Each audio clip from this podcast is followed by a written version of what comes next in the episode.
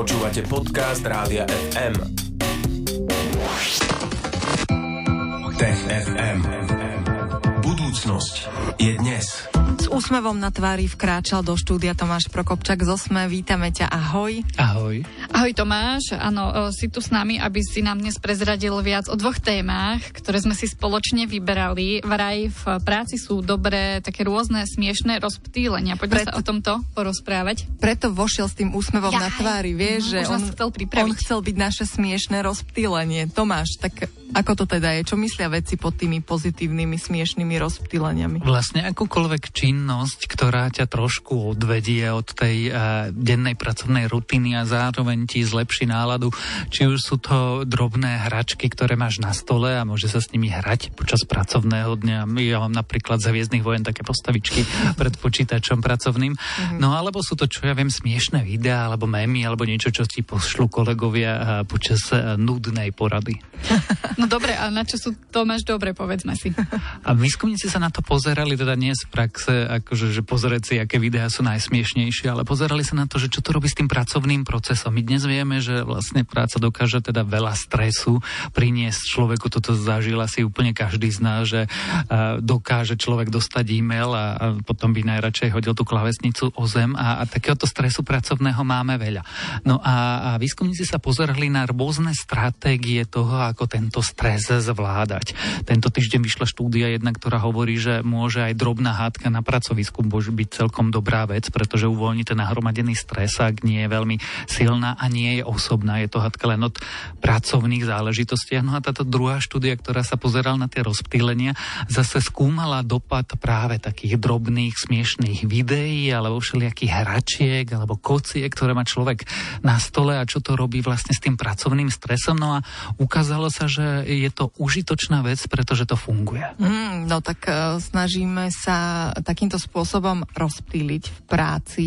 Uh, ako vyzeral vlastne ten výskum? Bol to v nejakom reálnom prostredí alebo... Bolo to v reálnom prostredí. Normálne veci si zobrali 85 pracovníkov, ktorých každý deň sledovali po dobu 12 pracovných dní, čiže takmer 3 týždne a pozerali sa denne na to, a aké intervencie zaberajú a aké nezaberajú. Dokonca oni sami ako keby tým ľuďom posielali tie drobné smiešné videá a sledovali, čo to robí s pracovnou morálkou, čo to robí s tým, ako tí ľudia fungujú, čo to robí s prostredím na pracovisku a podobne. A na základe toho vyhodnocovali, či to je užitočné alebo alebo neužitočné. Pretože predsa len rozptýlovať ľudí od práce nemusí byť vždy užitočná vec a vôbec nie vec, ktorú chce ten zamestnávateľ mm. vidieť.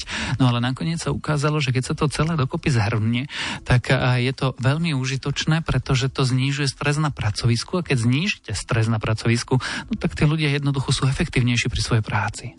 No a čo si z toho môžu zobrať firmy, Tomáš?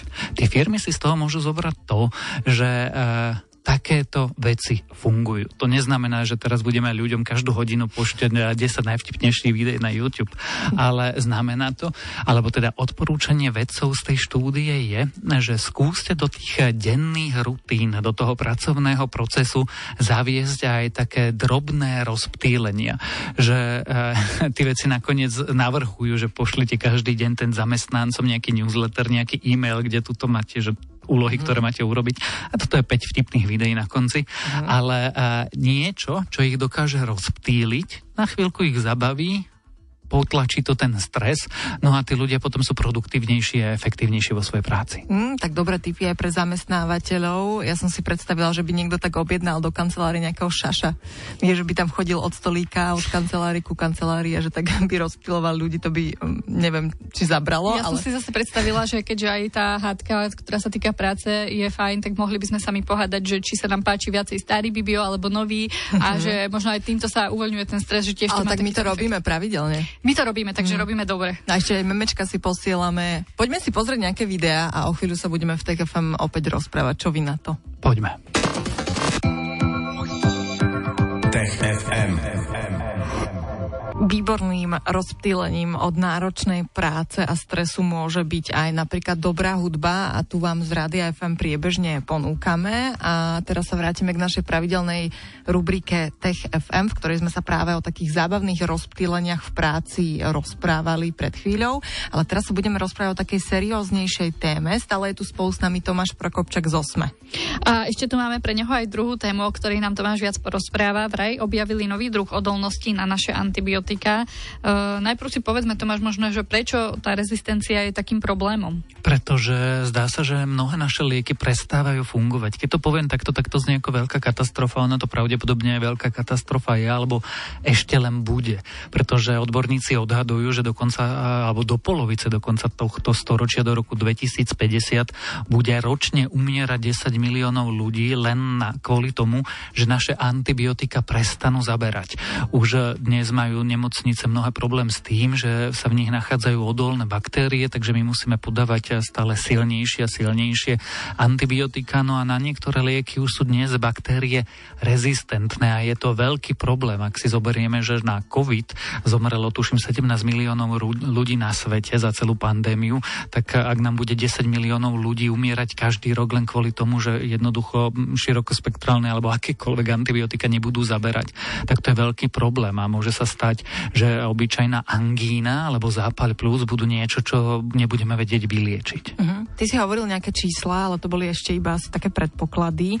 Koľko ľudí momentálne tak zbytočne zomrie? Už sú to milióny ročne. Uh-huh. A úplne presné čísla a napríklad na Slovensku nemáme, ale už aj slovenské úrady hlásia, že, že s týmto fenoménom zápasia aj všeobecní lekári, aj praktickí lekári, aj nemocnice. A ja, ja poznám z môjho okolia prípady, kde si ľudia priniesli, buď už mali, alebo si z nemocnice priš, priniesli infekciu, ktorá vykazovala znaky rezistencie aspoň na tie základné antibiotika, čo ti lekár predpíše len tak v lekárni uh-huh. a potom sa musia skúšať vlastne ako keby tie druhého a tretieho rádu a niektoré antibiotika ti dajú len v nemocnici, aby sme ich teda mírnych zdyrnix nepoužívali my. No ale už je to teraz problém a keď sa dnes už bavíme, tak už milióny ľudí ročne umierajú, pretože lieky neúplne dobre zaberajú. A čo teraz veci, veci objavili, Tomáš? Bohužiaľ objavili nový mechanizmus, ktorým sa baktérie chránia. My sme vedeli o všelijakých eh, mechanizmoch ako o tie baktérie unikajú tej odolnosti, ako si vedia poradiť, ako menia svoju vnútornú chémiu. A teraz niektoré skupiny antibiotik fungujú tak, že blokujú produkcii niektorých látok, ktoré tie mikroby potrebujú na svoj rast alebo rozmnožovanie sa. Čiže nezabíjajú priamo tie mikroby, napríklad nenarúšajú bunkovú membránu, ale zabíjajú alebo teda zastavia tvorbu tých látok, všelijakých enzýmov, alebo v tomto prípade látok zo skupiny tam, kde patrí kyselina na listová vitamíny B, ktoré tie mikroby potrebujú narast. No a keď už nerastú, tak si s, nami, s nimi ten imunitný systém alebo náš imunitný systém poradí. No lenže ten nový výskum ukázal a nový mechanizmus a ten hovorí to, že niektoré mikroby si tieto látky, keď my zablokujeme u nich ich produkciu liekmi, berú od nás. Jednoducho streptokoky, ktoré spôsobujú infekcie napríklad na koži, alebo v hrdle, ale často na koži, keď na ne použiješ tieto antibiotika, ktoré zabránia ich produkcii tzv. folátov, to sú tie chemické látky, ktoré potrebujú, tak ten streptokok urobí jednoducho to, že si tú látku zobere z našich kožných buniek a obíde vlastne fungovanie toho lieku. Mhm, čiže toto je ten mechanizmus, alebo že ako funguje tá odolnosť? Áno, my sme doteraz poznali mnohé odolnosti a mechanizmy, ako fungujú a tento je nový v tom, že sme nevedeli, že tie baktérie sa dokážu prispôsobiť tak, že si vlastne tie potrebné látky zoberú zvonku. V tomto prípade z buniek nášho tela. A to je ten mechanizmus, že my síce zablokujeme fungovanie tých látok u nich, ale oni si povedia, no dobre, tak keď ja si to neviem vyrobiť, tak si to zoberiem z kožnej bunky toho človeka a veselo rastiem ďalej.